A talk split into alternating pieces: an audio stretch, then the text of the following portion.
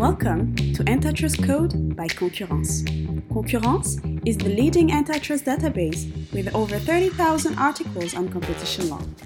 Concurrence is also the largest network of antitrust experts with lawyers, economists, enforcers, and academics in 85 countries.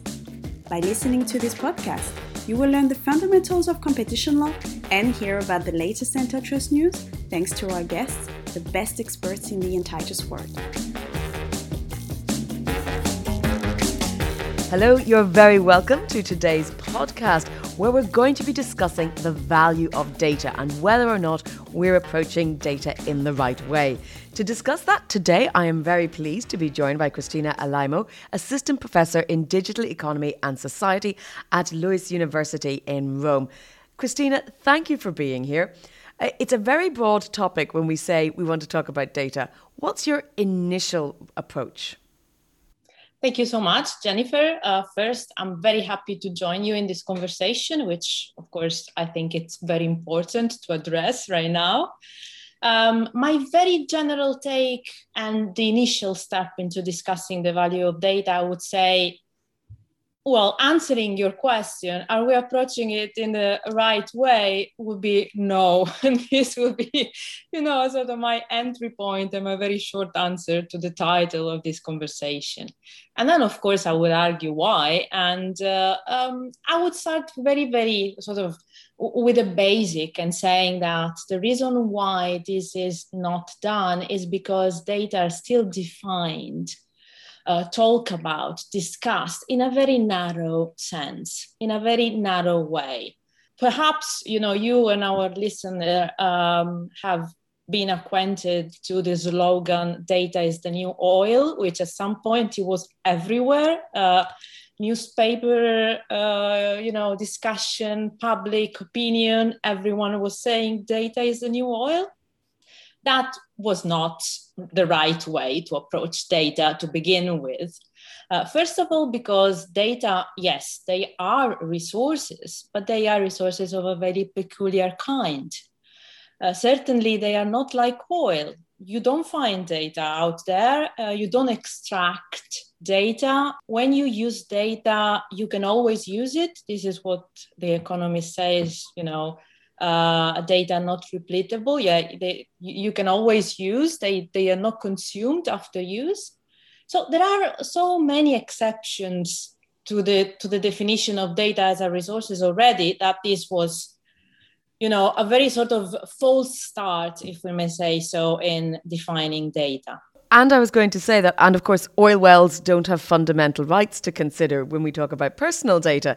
So you're, you're, please continue your second point. I just, I'm interested in the different types of data as well. That's also very, very relevant. And I think that um, when you think about how many different there are among the different kind of data, if you think of data only as a resource, again, you would immediately be drawn to think about way of managing different resources. But it's not just that and personal data, they do not procure value because they are resources that can be stored or kept aside and then used or not used. So, what I would like to open up uh, for discussion here is to add to this resource definition and to say that data are not just resources, but they are also a medium. And this open up a very sort of different way of approaching data, but also of approaching how data can be governed or how can we talk about data, both in, in the sort of public discourse, but also the sort of economic discourse in terms of how data produced value, produce value. Medium means that you do think through data, not just with data. And that's absolutely important. So we are talking now because we are transformed into data and we are transposed into data and recorded as data. And then, then we can be reused you know later on as data transmitted as data stored as data. That's the kind of medium uh, definition which is so important and open up so much more the imagination and discussion about what we can do with data. Well there are a couple of different you mentioned data as a medium. We've got data at rest, data in transit, data being processed, data being stored. And one of the questions we hear again and again is the value of data. Raw data is not the same as knowledge, so it's about what you do with the data. So, what I wanted to ask you is about taxonomies of how we categorize the data. How important is that? It's almost the metadata attached to the content, if you like, that gives it value. Yeah.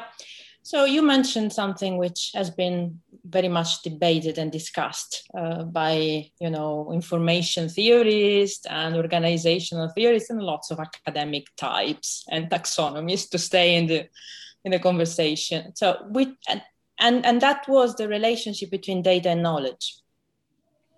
It's true that data are uh, not knowledge, but they are very much linked to knowledge. Data are not produced in a vacuum.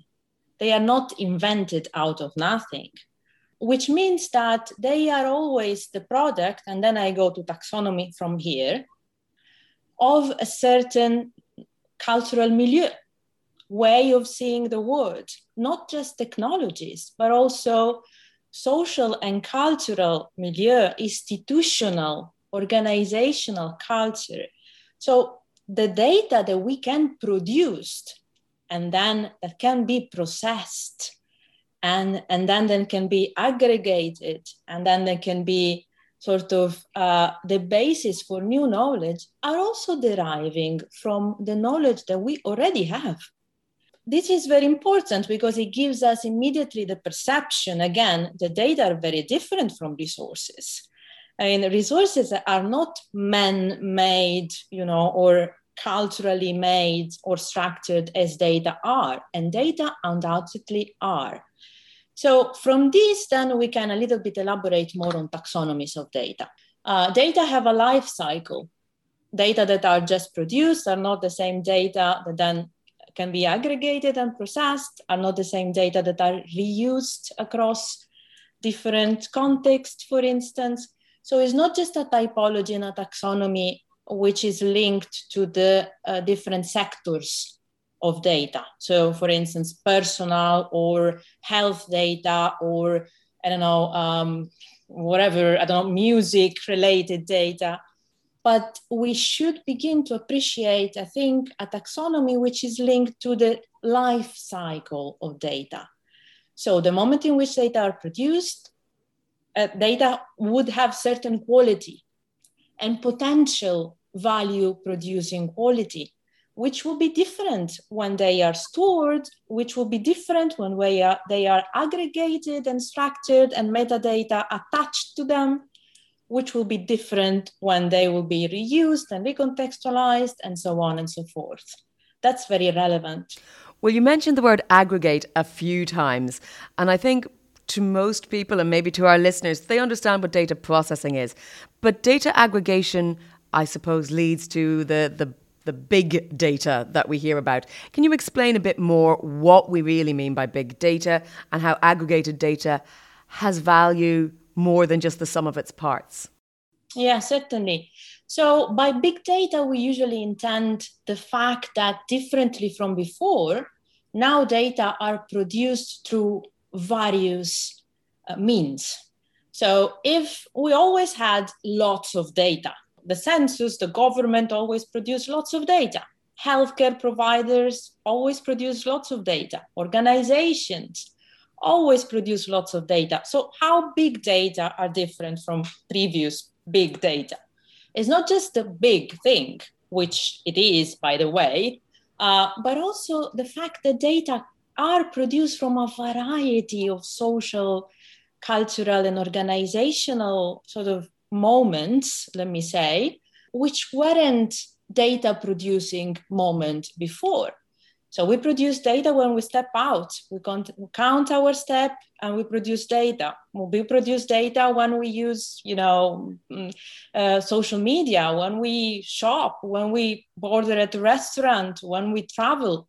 So all of this together with previous form of data makes big data big. So not just volume wise big, but also variety wise big and then of course that's very important because it means that you will have lots of more opportunity to learn. And I go back to the definition of data as medium attached to knowledge and producing value because of how it can be used to produce new knowledge.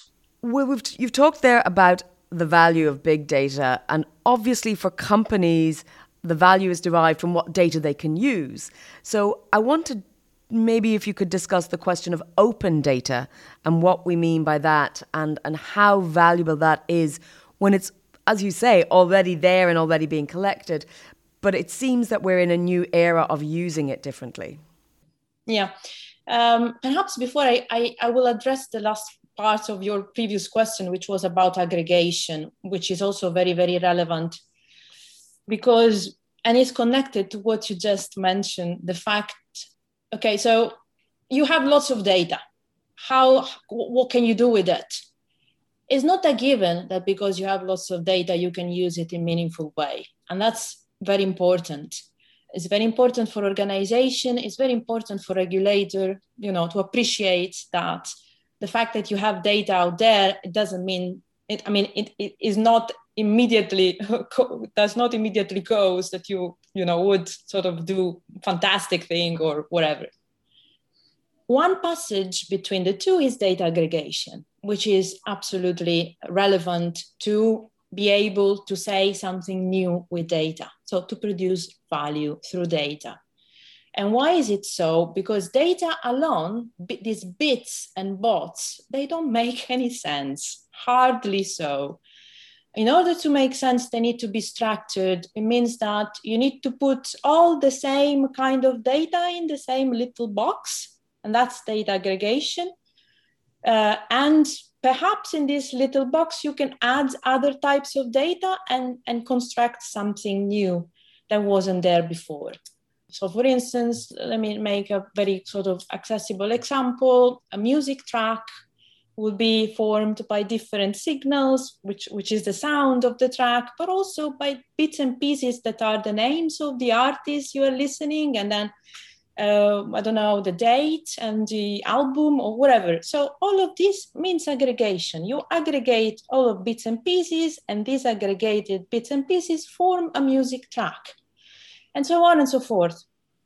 Now, linked to your second question, Dan, um, the fact that you have lots of data and the fact that you can open data and everyone can access to it is not directly linked to how good thing you can do with that. You need to have lots of stuff, uh, which means technical capability, which means knowledge and expertise capability, new ideas, perhaps partner in order to set up and do stuff which are relevant and produce value out of data.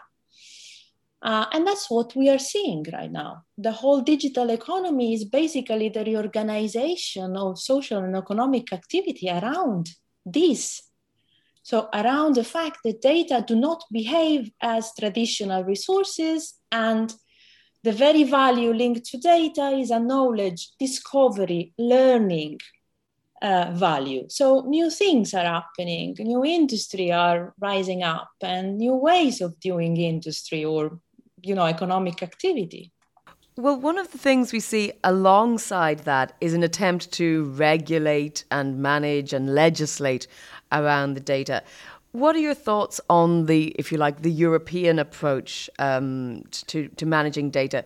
We saw a big push three years ago. We had the GDPR, the General Data Protection Regulation, in place.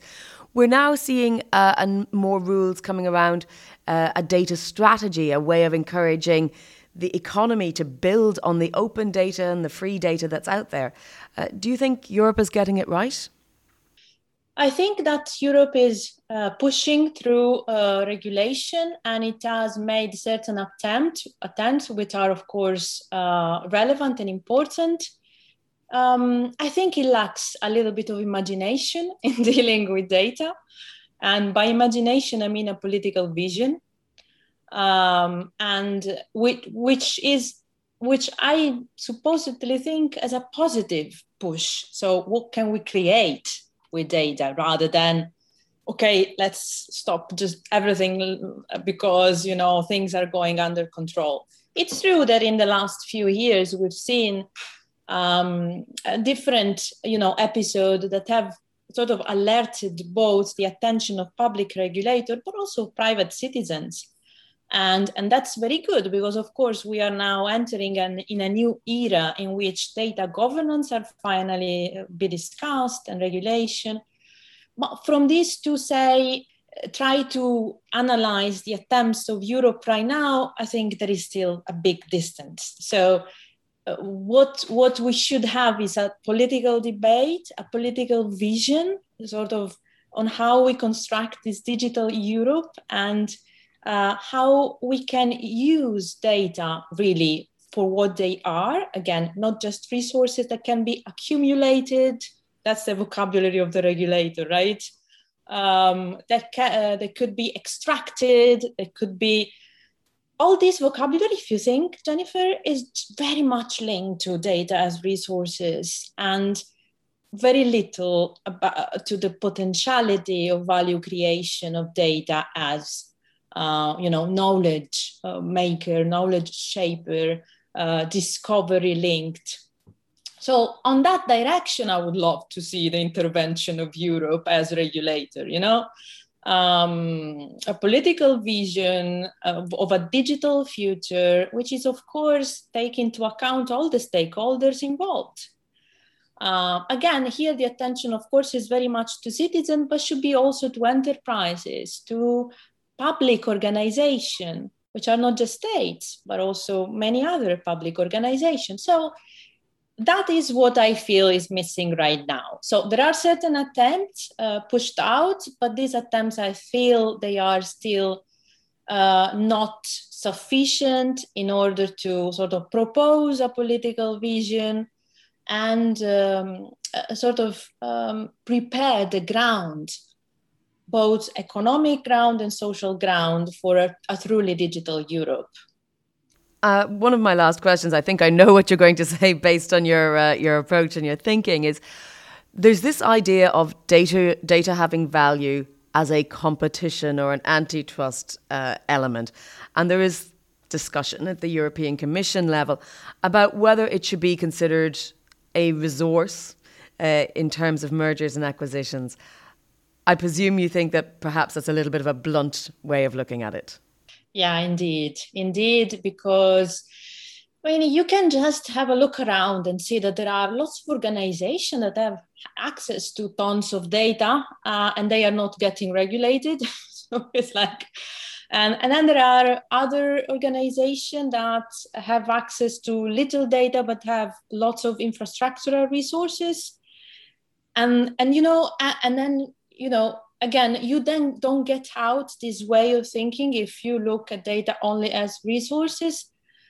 What you need to put together in order to make data valuable is more than data. and is indeed what we've talked uh, so far about is not just infrastructure, meaning technology, but it's also an institutional makeup an imagination, you know, uh, an organizational makeup, uh, capabilities, um, and of course also regulation. I mean, rules, governance, and all of these things that really make possible, um, I would say, a more inclusive and hopeful uh, discussion about about data. So indeed it's good that merger and acquisition also have opened up to include data, but I think that um, sort of, you know, let's let's also open up on what data effectively are rather than try to fit data into old categories that are not anymore fitted for the purpose and try to you know and and will not create a good uh, sort of uh, a good future let me say. So that, that's the kind of thinking i i i want to push forward yeah.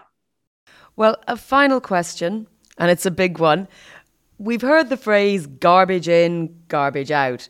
So in terms of data there are questions about accuracy about data hygiene about implicit bias and so on. What can we do, or what can organizations or companies do to ensure that it's quality data, accurate data that they're using?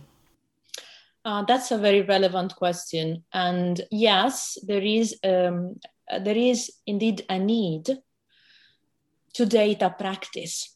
So to arrive to a standard, let me say, or um, uh, yes, let me say standard of data practice. And by data practice, I really mean to take care of the whole life cycle phases of data, which is at the moment of production. So try to avoid the garbage in, which is really uh, ensure that uh, the way in which data are produced, you know, are fair and sustainable, let me say, ways, but also the way in which data are stored can create biases.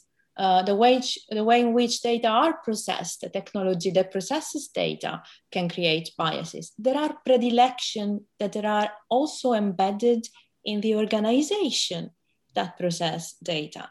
So if I am, of course, an organization, I would have some aim and objective, and this not exactly maybe correspond with the ultimate stakeholder or end user of the data. And these are normal. You, I mean, it's fairy tale to expect that data uh, would restitute a sort of a trustworthy picture of anything, included reality. Rather, what we should do, we should attention all of these moments of life cycle of data and connected data practice and work toward establishing standards, uh, best practices, um, transparent practices. And that I think would be a, a, very smart way to regulate data rather than sort of prohibited certain practices or, you know, stop certain practices whatsoever. For instance, I'm thinking about data aggregation. You need that Otherwise, you won't be able to make sense out of data. But the way you do it may be important. So that's that's a kind of uh, uh, yes, data practices and you know this attention to um, the data life cycle. Thank you very much. It's been a fascinating discussion. We've been talking today to Christina Alaimo, who is an assistant professor at Luiss University, and we've been discussing the value of data. Thank you for listening, and do join me again next time for another Antitrust Code podcast. You listened to an episode of Antitrust Code by Concurrence. If you want to read more about this topic, check the Concurrence website where you can find all relevant articles. Follow us on Twitter at Competition Laws and join the Concurrence group on LinkedIn to receive updates on our next podcast.